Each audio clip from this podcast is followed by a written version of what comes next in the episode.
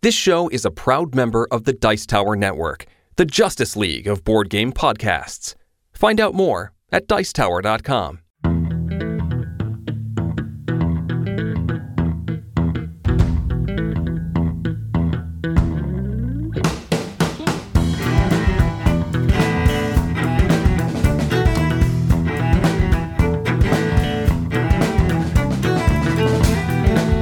and welcome to another episode of the Family Gamers Podcast. It is our last episode of 2023 slash our first episode of 2024. depending on when you're listening to this. Depending I mean, on it's when getting you're released listening. on January 1st. But we're recording most of it still during 2023. That's true. Probably all of it, I think. But this is episode 362. Hello, everybody. We are the incredible professional family gamers. so professional. As always, I'm your host, Andrew, and I'm joined by my lovely and wonderful wife, Anitra. That's me. And we're here this week to talk about our favorite games of the year, our best games of the year. Doesn't mean they came out this year. Doesn't mean we even reviewed them this year. but I think I mean, mine most of them are, you know, games that that we had our first experiences with this year. Yes. We have a whole game built that we're going to use to rank these, which I'll talk about second half of the show. But that is our topic for the day. But first, you need to give us a 362 fact. I do. Um, so I had two. The first one was about gutting fish, and it was kind of gross, and I don't want to talk about it. It so I'm not going to. It was gross. gross. Uh, the second fact is a fact that will probably be different by the time this episode comes out. But for now, according to wikifanona.fandom.com, there are currently 362 episodes of the incredibly popular television show NCIS. This is just the the standard NCIS, Uh, right? Not all the presumably so. spin-offs. Pres- Okay. Presumably. Sure. I have seen zero of them. Like I'm aware that it exists and I've seen ads for it and stuff. I have no interest in this kind of show. I've seen parts of episodes because your mom likes it and my mom likes it. Great. I mean, terrific. I mean, Sure. listen, I want people to like what they like and they can watch whatever they want to watch. I have no interest It's in a show like. NCIS. That's fine. Except for the fact that it gives us a fact for this show. Thank you, NCIS. Thank you, NCIS. You have now served your purpose for the family gamers.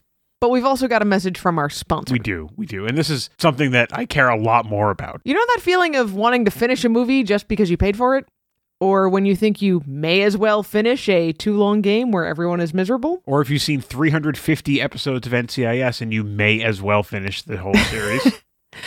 That's called the sunk cost fallacy. Just because you've already invested resources into something doesn't tell you if it's worth that next bit of resources to see it through.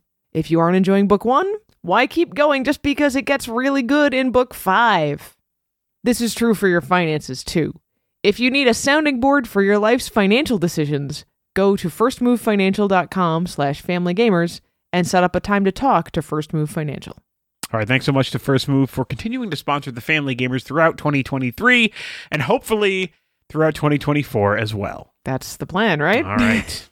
okay, Anitra, we have been playing lots and lots of games. We recorded like after PAX Unplugged, but we've still been kind of game heavy. So we've got lots of different stuff. It hasn't been a lot of the same stuff, lots of different stuff on our Yes. list of what we've been playing. Yes. So do you want to get us started? What have you been playing, my dear?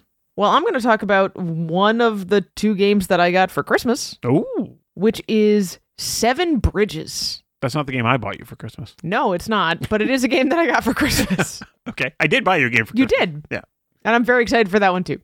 Seven Bridges is a roll and write game based on the classic logic problem, The Seven Bridges of Königsberg, and was created by an actual like cartographer, map maker guy. Um, so it is based on an actual map of the medieval city of Königsberg.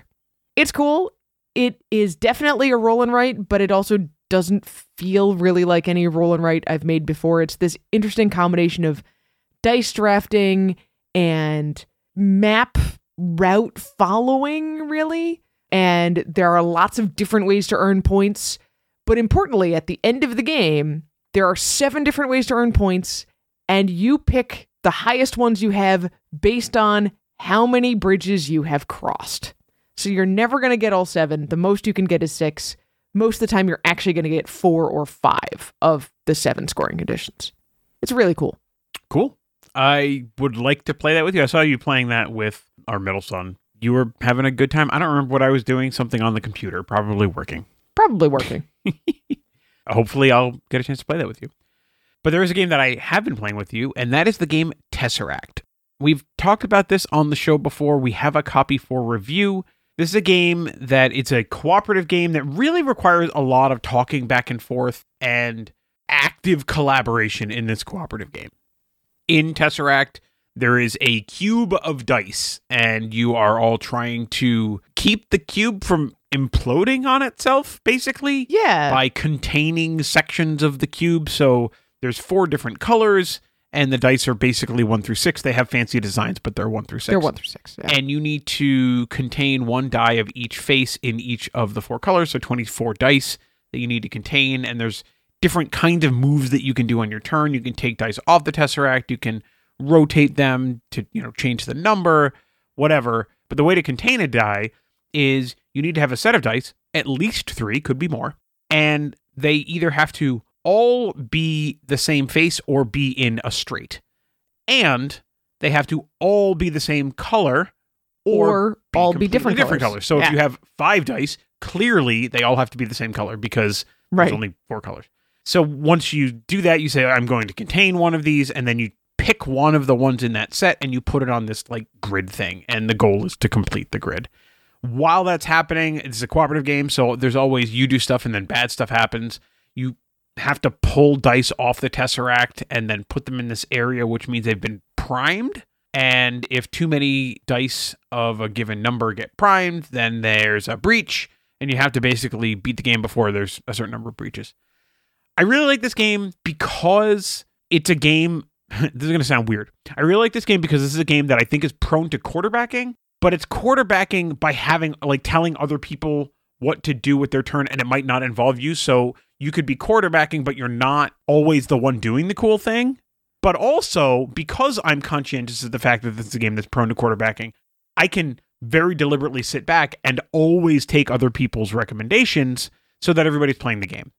Because at the end of the day, I don't Yeah. really care whether I win or not. I want everybody to have fun. I think this game would have felt very different in our family if we had gotten it back when the kids were little. Mm. Um, and you and I, both of us, were a lot more prone to quarterbacking then. Right.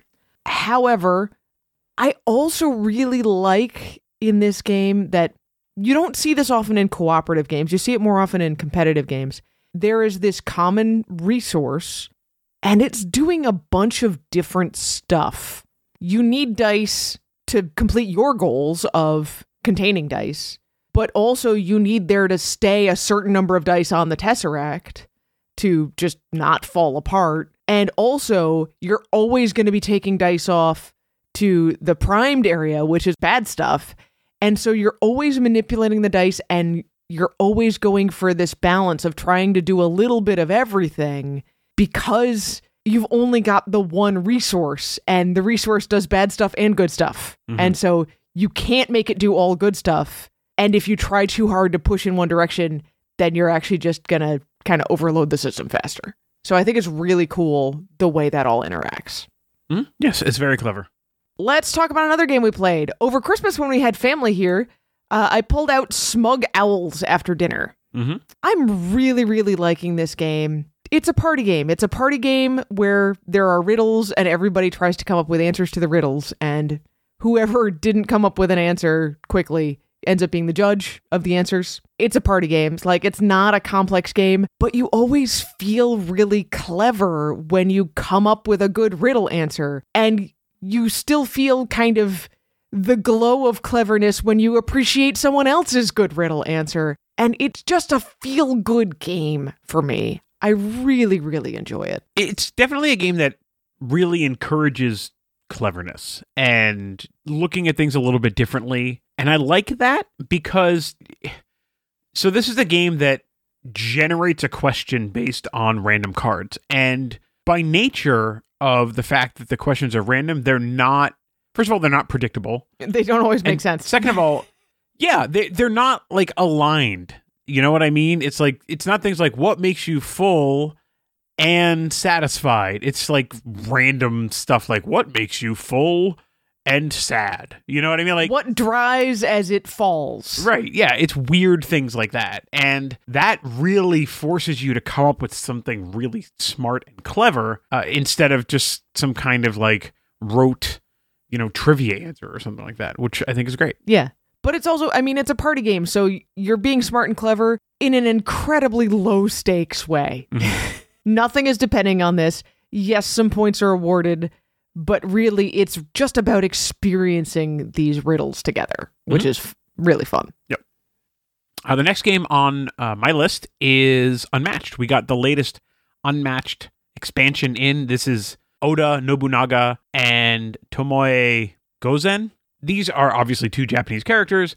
They are from Japanese legend, and I say legend not in a fake way. I believe both of them were real people who are just absolute legend. Like Napoleon is a legend, right? Like Alexander the Great is a legend, like that kind of thing. So, so not mythology.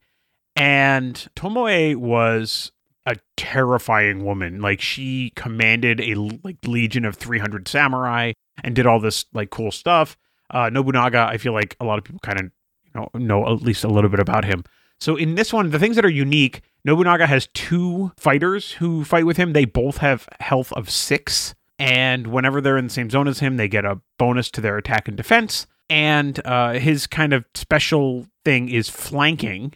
Uh, it shows up on a lot of his cards. Flanking basically means if an opponent is adjacent to uh, two or more enemies when they're attacked, then uh, they take an extra point of damage. Tomoe is cool because Tomoe is a ranged fighter. A lot of her cards will move opponents after battles, and her special ability on her main card that details movement and all that other stuff is that whenever the hero of an opponent leaves her zone, they take damage.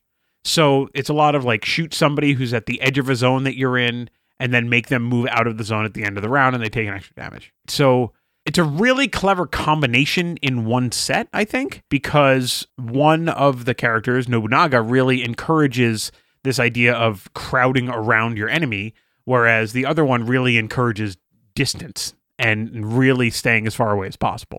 Uh, yes and no, because she also has a lot of cards that are like do extra damage if you're adjacent to this person. It's more that you'd like dance up, hit them, dance away. You, but, but you can't do that with two actions. well, I know. Unless you have one of a few cards that give extra actions. There also are a few healing cards and cards that will do things like give extra actions or scheme cards that allow, you know, card draws and stuff like that, which are pretty cool. Tomoe has this awesome card, which is an attack card that's worth seven, but you play it face up instead of face down. It's like Tomoe's last stand or something like that. yeah, yeah, yeah. Oh, you put that card face up on the table and the other person's like, uh oh, like I better do something. I better do it right now. It's cool. Yeah, it's I don't know. I've been playing a lot of Ghosts of Tsushima on the PlayStation 5, the director's cut, and um, not really for kids, by the way. Pretty violent, lots of blood. I actually turned the blood off. Definitely not for kids. yeah. But I definitely am in this like Japanese lore mindset thing right now, and so I've really been enjoying playing on Unmatched as well. You think we should talk about a couple more? Yeah, why not? It's the last show, first show thing. So sure, sure.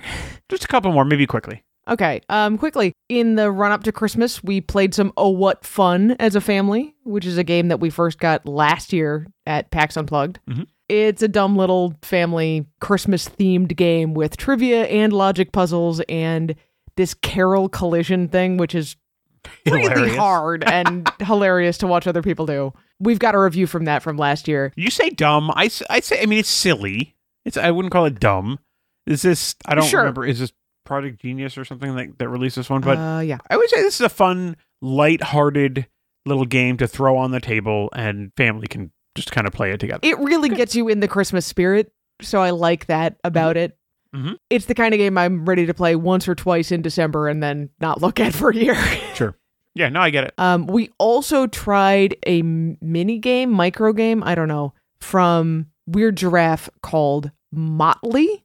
hmm I was wary of this game until we sat down and played it. It worked remarkably well. Yeah, they do a really good job with this. This game reminded me a lot of Pantone. Do you remember playing Pantone? hmm So with Pantone, you have color swatches that are Pantone colors, and you have to put like three of them together to try to make a picture, and somebody has to guess what it is.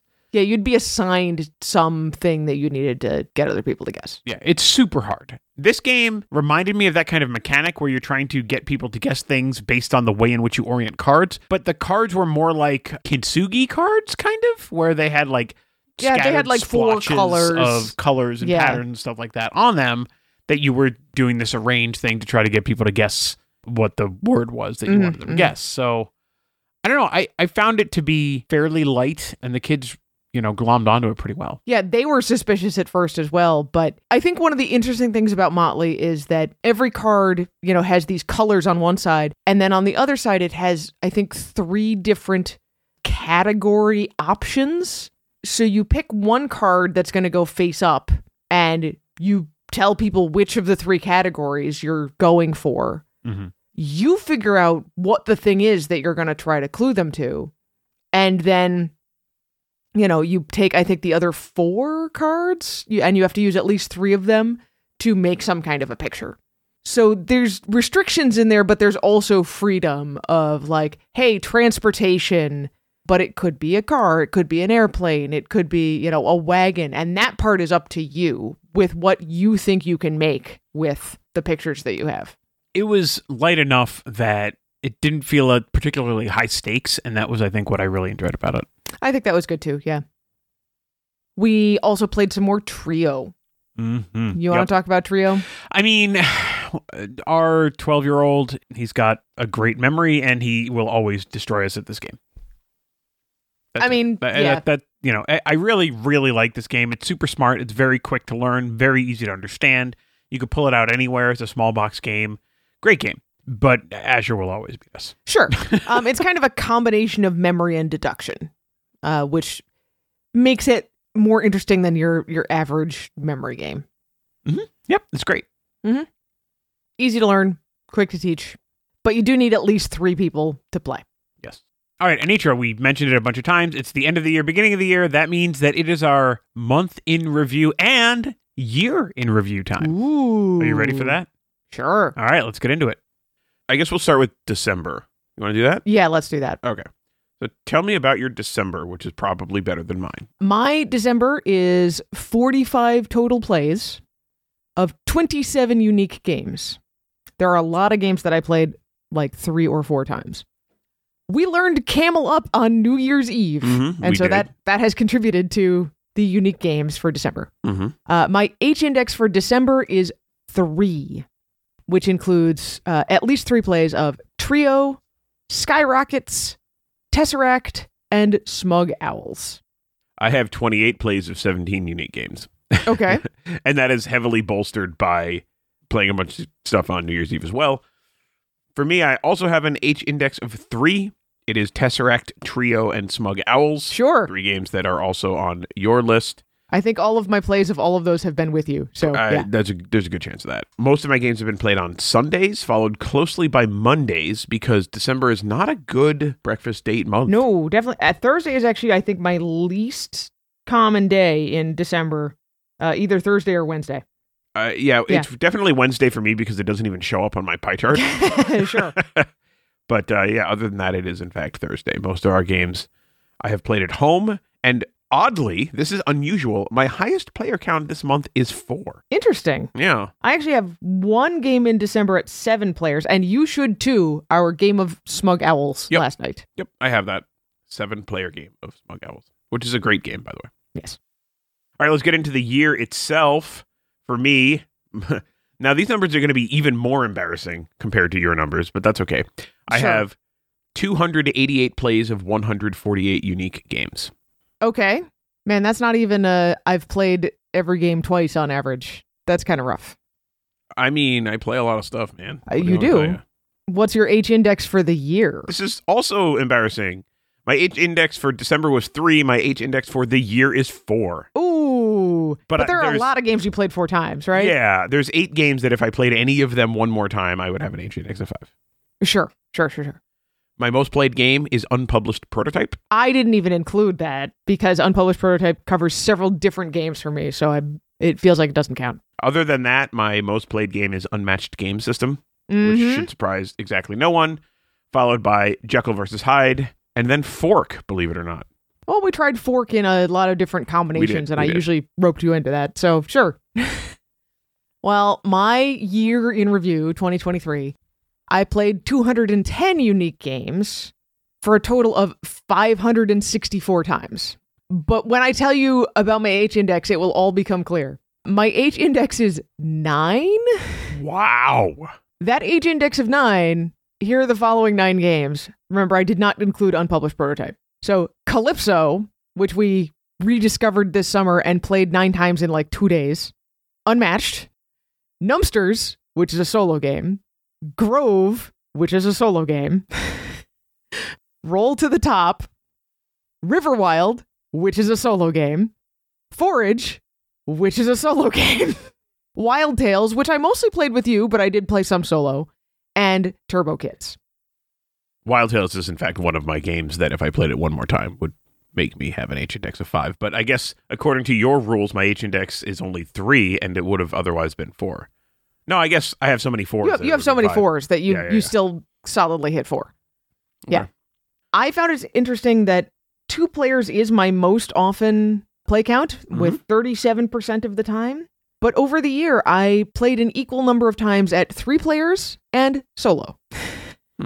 There's a heat map in BG Stats, which is kind of cool. And what this heat map is showing me is I played games on every day of the month all year long, except on the 15th of the month, I only played in November. Oh, wow. an interesting random data fact. It's a pretty cool uh, little feature here. The heat map is cool. I will say it immediately stands out to me that I rarely played on the 7th of any month.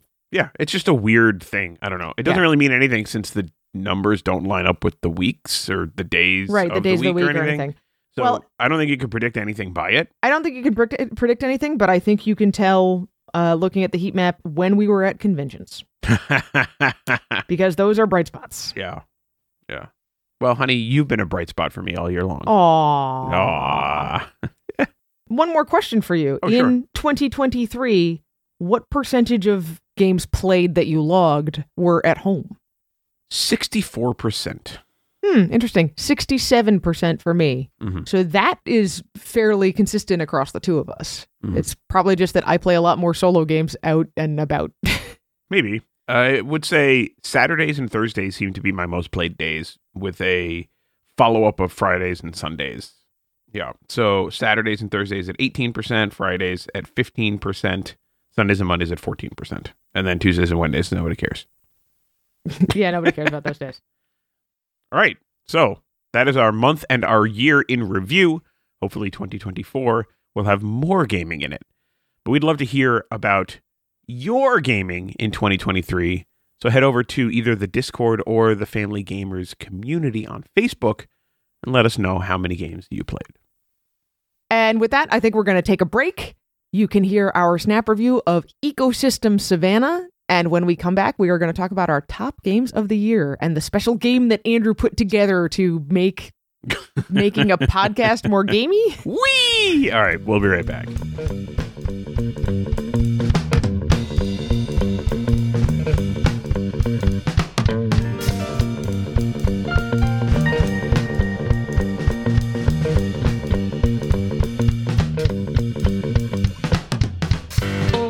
Anitra, so it started in the forest and the streams, and then it found its way to the ocean, and now when we see it, we see it roaming the African savannah.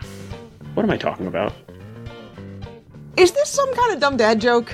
Oh, I'm so hurt! We're here to talk about board games. In this case, we're talking about Ecosystem Savannah, and this is a snap review for it.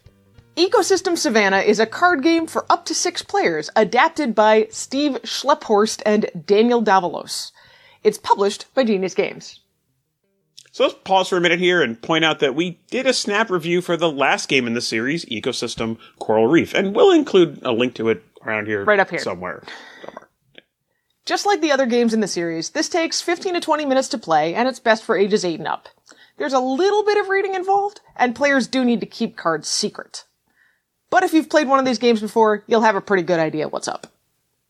So let's talk about the art in Ecosystem Savannah. Sure. So Mesa Schumacher was brought on board to do the art for Coral Reef, and her award-winning art is on display here in Savannah as well. The backs of the cards all have this gorgeous African sunset silhouette, and the front are once again beautiful full color illustration. There's 11 designs across 132 cards, and you'll never be mistaking one type for another during play. Just like Ecosystem Coral Reef had some differences from Ecosystem, there's new changes in Ecosystem Savannah. So Andrew, let's talk about the mechanics in this game. Sure. So each game is two rounds, and at the beginning of each round, every player is going to get 11 cards. Every player will choose a card from their hand simultaneously, then put it into their own grid, adjacent to at least one other card. When everyone has placed a card, they pass their remaining hand, clockwise in the first round, counterclockwise in the second round. And we've seen this before. After each player has placed 10 cards, they'll discard the last one. At the end of the game, you'll have 20 cards in a 4x5 grid, and it'll be time to score. Hope you placed all those cards in a way that works for you. Just like in the other ecosystems games, each of the 11 card types scores in a different way. Giraffes score you a meaty 5 points, but only if they're next to a tree.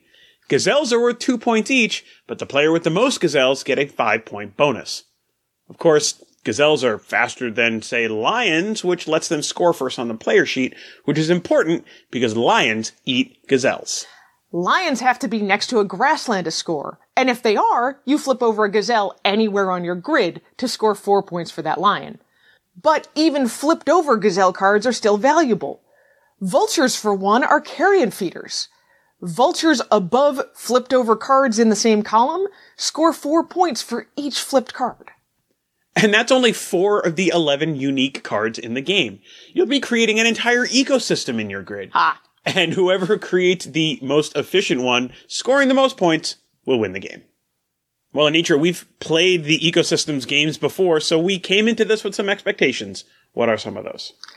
All of these ecosystem games take a scientific concept and marry it with game mechanics to create something that's both educational and truly fun to play. That's a Genius game staple. Totally. And after playing other games in the ecosystem series, again, we had a pretty good idea what to expect here. Different animals meant different scoring, but I wasn't sure if it would feel different or if it would feel like we were playing the same game with a different skin on it. Coral Reef didn't deal with any of the problems those ecosystems are facing due to climate change or pollution, so we didn't expect any of that here. But let's talk about what surprised us in Ecosystem Savannah. Well, the cards are still really small. I get it. It helps us build that 4x5 grid. Doesn't entirely take over the table, although it's close. So it is kind of helpful, but it's still surprising that the cards are so darn small. And there's still a lot of cards, which makes it possible for the game to flex up to six players. But just like the other games we've had, games at lower player counts where some of the card types never even showed up at all. I, I guess it's just part of how the game works. Ecosystem Savannah is simpler than Coral Reef. In Coral Reef, every card was part of some sort of food web, which had scores that needed to be collected differently, and then those scores compared to other scores. This game has none of that stuff. You just score each card from the top to the bottom of the score sheet, and you end up with a final score.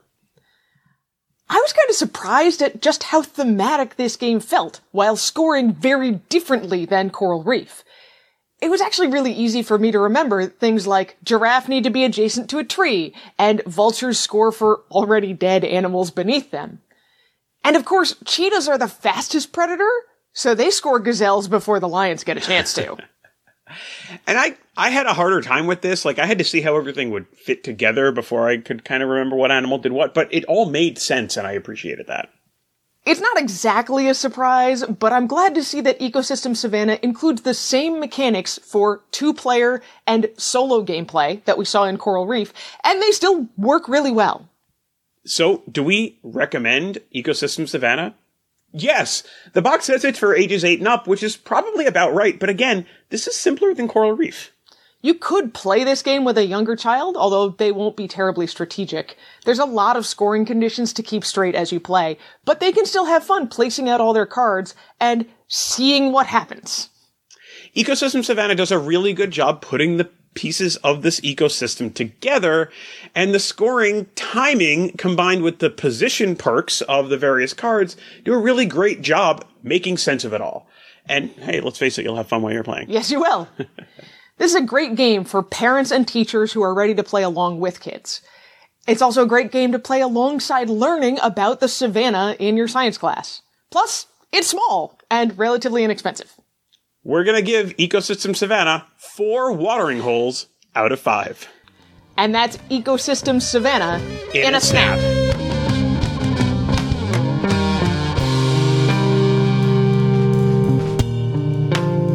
And we're back. So we're going to talk about our top games of 2023.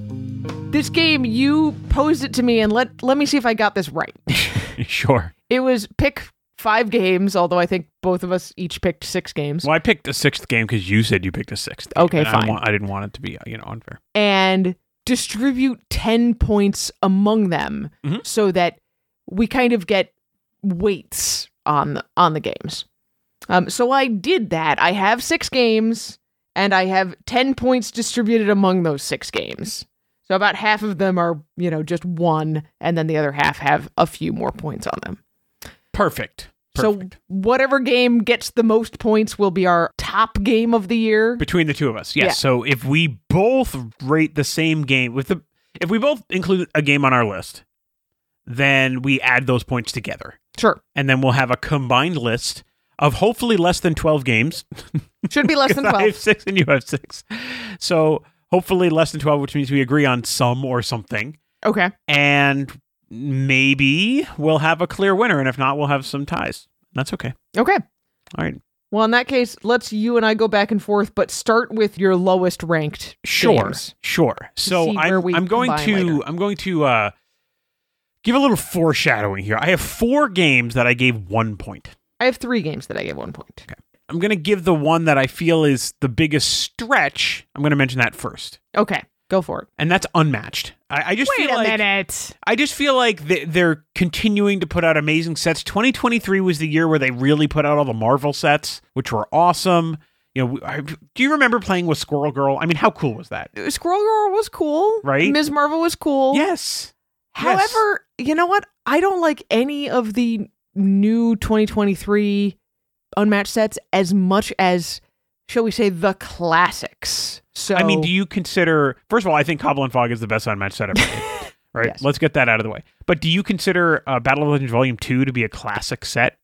Are you already saying- yes? Are you just Yes. saying sets that don't have like an intellectual property attached to them? Um, no, because I also really, really enjoyed both of the Jurassic Park sets, but both of those came out before 2023 as well. Okay. So all of those, the Battle of Legends Volume 1, Battle of Legends Volume 2, Little Red and Beowulf, Cobble and Fog, the two Jurassic Park sets, all of those I like better than the sets that I experienced for the first time this year. That's not to say that this year's sets are bad. I just, they're not going to hit my top games because the older ones I like better. Okay, I mean, I think that's fair, but I still think that it's not unmatched against unmatched. It's unmatched against everything else that has come out, and I find myself going back to it. Sure.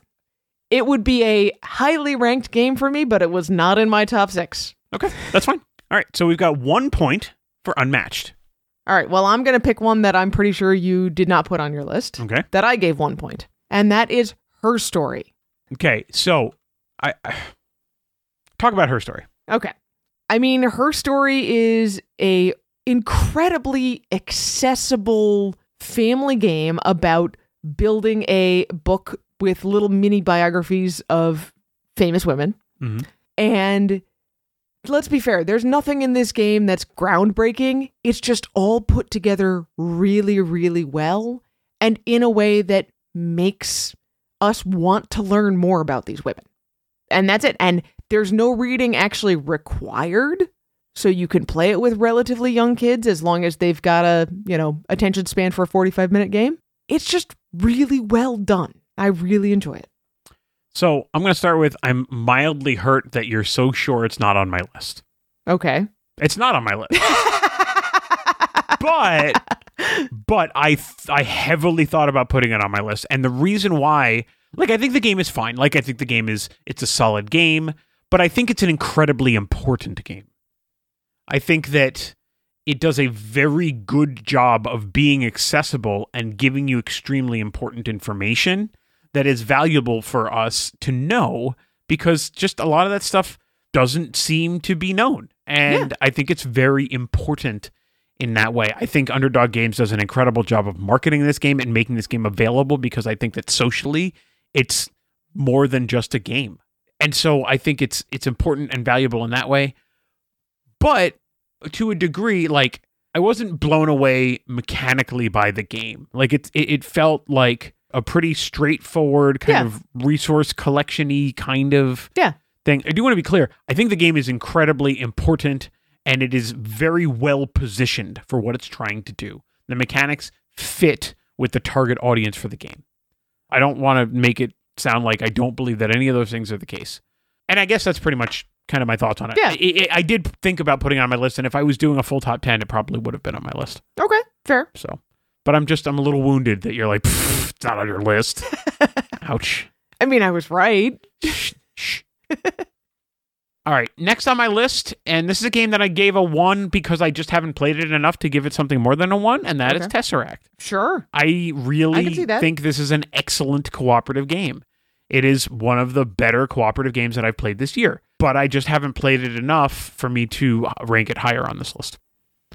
We already talked about it a bit first half Uh, of the yeah, show, we did. so I'm not gonna, you know, go over that again. I'm guessing you did not have Tesseract. I did not list? have Tesseract on my list. Okay. Uh, another one that I'm sure you did not have on your list because it actually cha- I changed my rankings at the last minute. Is Smug Owls, which we also already just talked about, Okay. because Sure. it's once again it's the cleverness in this game is the riddles. The rest of the game is a party game and doesn't feel particularly new and interesting, but the riddles are really cool. And like I said, it makes you feel clever in a really low stakes party game kind of way, which I love. And I want to see lots and lots and lots of people playing Smug Owls instead of, you know, Cards Against Humanity and Apples to Apples and stuff like that. All right.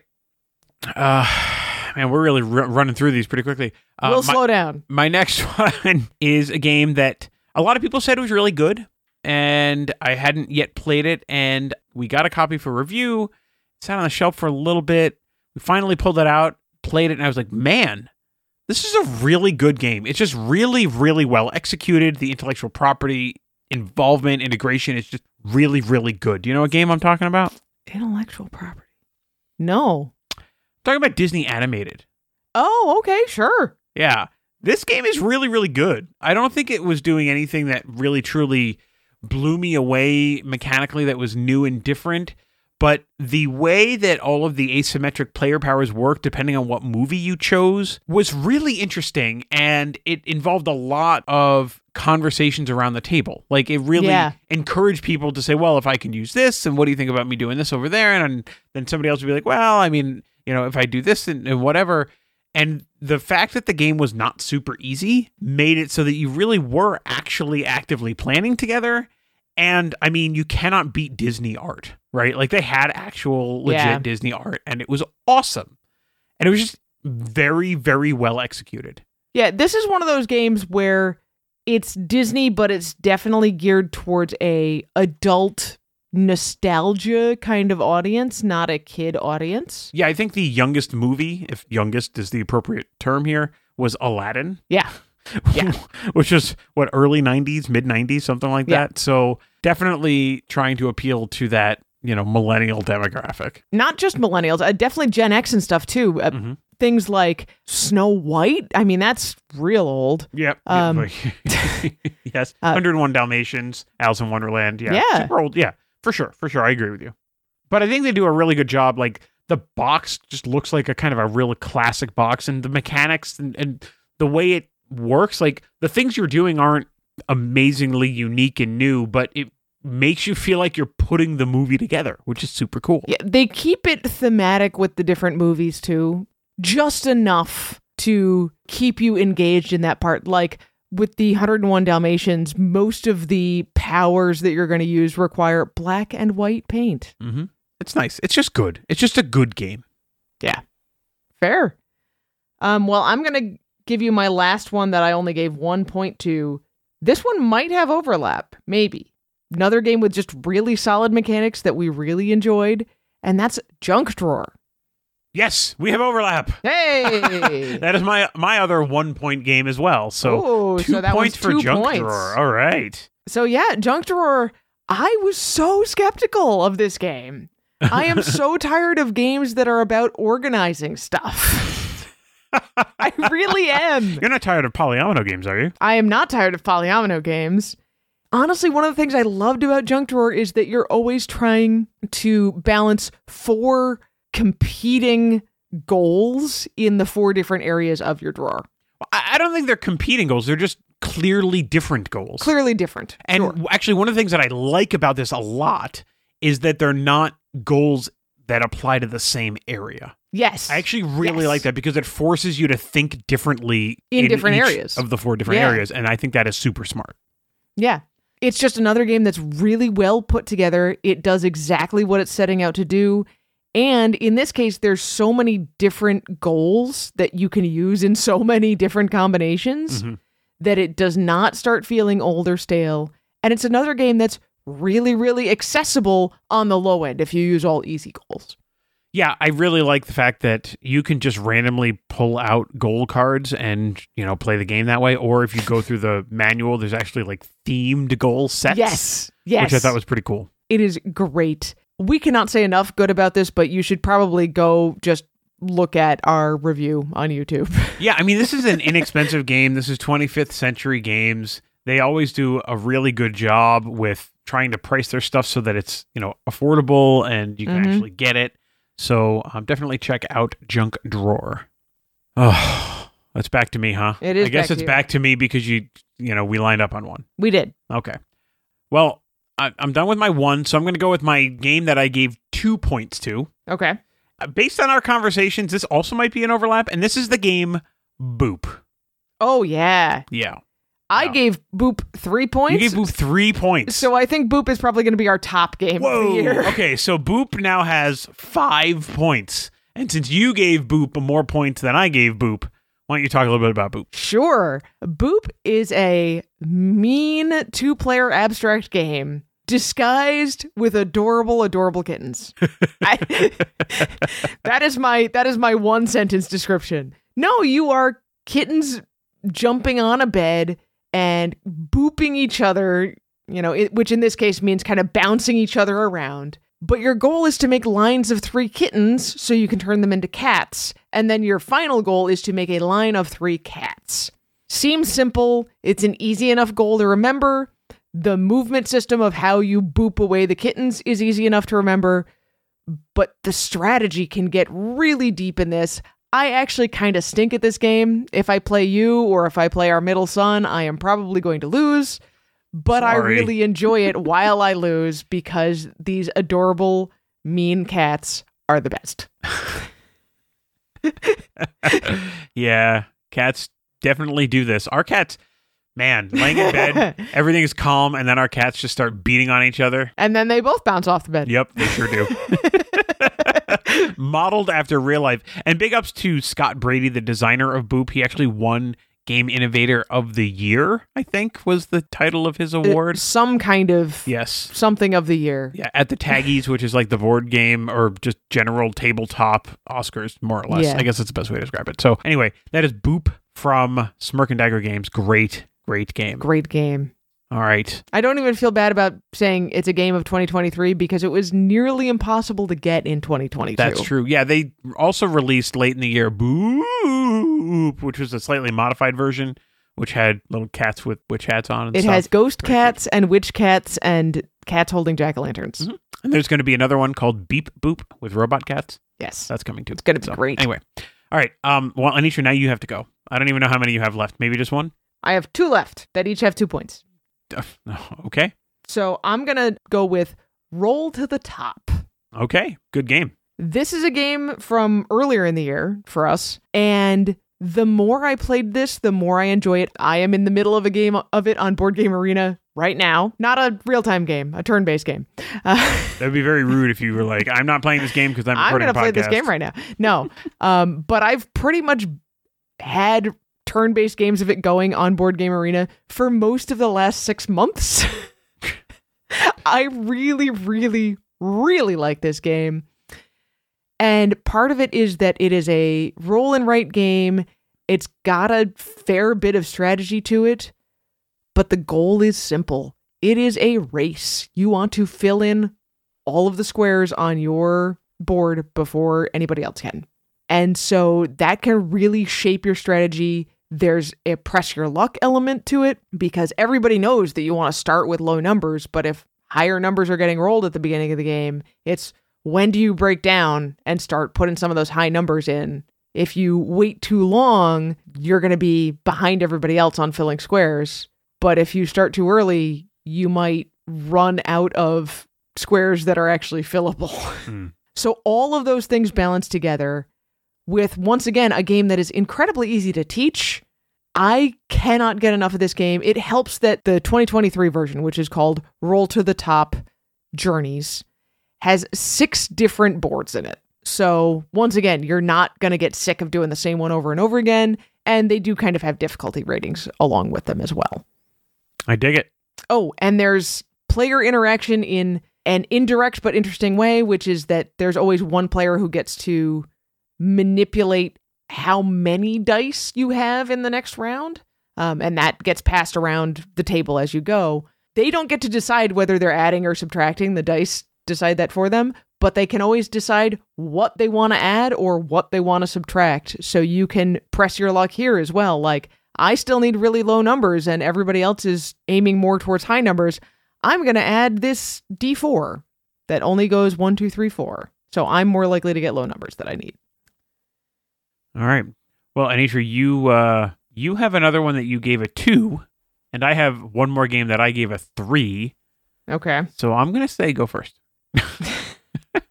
Fine. I'm going to assume these are probably not the same game, but we'll find out. The other game I gave a two is Turbo Kidz. Not the same game. Okay, not the same game. Mine all definitely have a common thread, which is that they're very easy to teach and to get up and running with quickly. I respect it. I have played Turbo Kidz a bunch of times and I have shown it to a bunch of teenagers and they all have really enjoyed it. I don't think I've played a game of Turbo Kidz where somebody went away annoyed or mad that things didn't go their way. I think it helps that you're playing multiple rounds and the roles can rotate as you go through rounds. So, you know, oh, I was the one holding the marker with a blindfold this round and it was terrible, but I bet I can do better if I'm the one giving the directions. You also learn a lot about yourself and the people on your team because it's such a communication heavy game. Um, and we mentioned that in our snap review that we actually learned a lot about giving better directions to our children through playing this game with them. And it's in a very organic way, not a top down instruction kind of way, Mhm. which was a really interesting thing to find out while also playing a fun game. So, yeah, Turbo Kidz is wacky fun, but you're actually going to learn something about the people you're playing with while you're having that wacky May- fun. maybe, maybe you need to witness other people, you know, kind of walking them through and explaining things and teaching them and stuff like that. Yeah. All right. My last game uh, is a game I gave three points to, and this is because it just hits me in all the right spots. I think it's a great family game. It is a wonderful game for teaching, and that is the game Illiterati. Yeah, that's a great game. It did not make my top six. Um, Top six. But- feels so weird to say top six. Yeah, it didn't make my top half dozen. Hey. um, but it would have made my top 10 Mhm. for sure. I, and I understand why there's certain things about this game that just kind of hit me in all the feels in a way that it doesn't for you. Like, if there was a TV show that was animated in the style that these characters are drawn, I would watch it immediately. I love it so much. I love the the the sense of humor that is conveyed through the illiterati evil people, whatever they're called. The illiterati. Well, That's I mean, what I they're know, called. but there's like a there's like a thing. The like- villains. the villains, sure. I love that. I love kind of this idea that you're trying to, you know, it's this very Fahrenheit 451 concept of saving the books sort of thing. Yeah. Although Fahrenheit 451 wasn't really about saving the books, it was just that it was a world in which books burned, but that's not the point. But, you know, just this kind of like, it reminded me of what is that like kids show with the kid detectives? Odd Squad? Odd Squad. It made me feel like I was like an Odd Squad member because there were these ridiculous villains and like it was completely contrived, but there was Yes. a real thing that you were doing that was kind of educational. Like it just Yes. it kind of put me in that headspace. And it's a cooperative game where you're building words.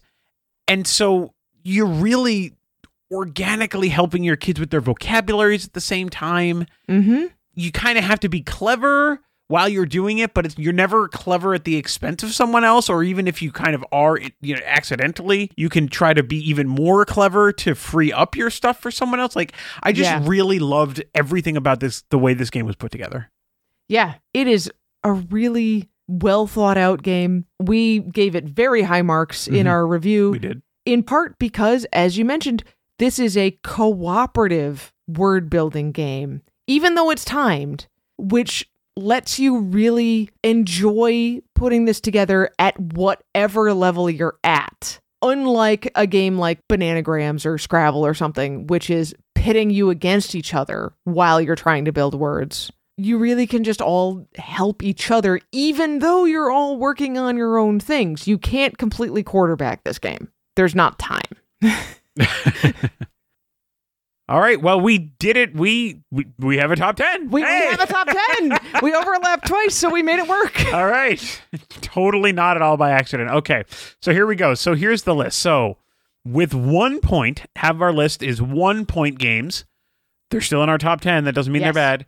We have Unmatched, the whole series by Restoration Games. We have Her Story by Underdog Games. We have Tesseract by Smirk and Dagger. Smug Owls by Runaway Parade. And Disney Animated by Funko. And then our two point games Junk Drawer from 25th Century Games, Roll to the Top Journeys from All Play, and Turbo Kidz from Scorpion Masqué. Then we have a three point game, which we just talked about, Illiterati from Gap Closer Games. And Smirk and Dagger comes back for our number one game of the year, Boop, with five points. Five points. I feel like a lot of people are going to have Boop as their number one game of the year if they didn't have it as their number one game of the year last year. I mean, it's such a good game. But there's reasons for that, right? Yeah. so I guess honorary mention is Smirk and Dagger is the only company with two games on the top yes. 10 list. yep. So big ups to Curt Covert and Smirk and Dagger for excellent, excellent work in identifying amazing games to release last year, this year, whatever. So It- whatever year it was. so that is our list. We'll have links for all of these in the show notes if these are games that you are interested in. We have reviewed almost all of these, and the ones that we haven't reviewed, we will be reviewing. So head over Yeah, to think it's just Smug thefamilygamers.com to find them. Speaking of places to find games, where can people in Anitra find the Family Gamers? we would like you to go to our website, thefamilygamers.com. We've got 500 plus reviews there. We've got all 362 podcast episodes. We've got gift guides. We've got top 10 lists, all kinds of stuff there. Mm-hmm. But if you want more regular updates and not just going to check our website, you can find us all over social media at Family Gamers AA. That's Facebook and X and sometimes on threads and Instagram and TikTok and YouTube. Mm-hmm. You can find the Family Gamers community by going to Facebook and searching for the Family Gamers community or by going to thefamilygamers.com forward slash community. And if Facebook's not your thing, you should totally join the family tabletop community on Discord. Mm-hmm. which has us and quite a few other family gamers who may or may not be content creators as well. But you can get your invite by going to thefamilygamers.com slash discord. Of course, you can always do that crazy old thing and email us, Andrew at thefamilygamers.com. Anitra at thefamilygamers.com. If you are in the Northeast like we are, it's been kind of sort of warm lately, but it's getting colder, so you should definitely buy more hoodies and more sweatshirts. And, you should buy them with Family Gamers logos on them. And mugs for your hot drinks. Mm, mugs for hot drinks. Oh, I, I like the sound of that, actually. Might go you have can one of those find right all now. of that stuff at thefamilygamers.com forward slash merch. Please don't forget to subscribe to this show if you like it. Tell your friends about the show. And if it's not too much trouble, leave us a review at wherever it is you subscribe. I mean, Apple Podcast is great, but really, any place that lets you leave reviews and tell more people about us, we really appreciate it. All right. The Family Gamers is sponsored by First Move Financial. Go to firstmovefinancial.com slash familygamers to learn how the team at First Move Financial can help you pile up all of the victory points and money. Yes, And money. that's real life victory points, I think. All right, Anitra, we have a whole year ahead of us. we do. 2023 is gone. Good. Is over. Bye. 2024 is wide open. All right. So we're going to get to playing some games. And until next time, everybody, play, games with your kids. kids.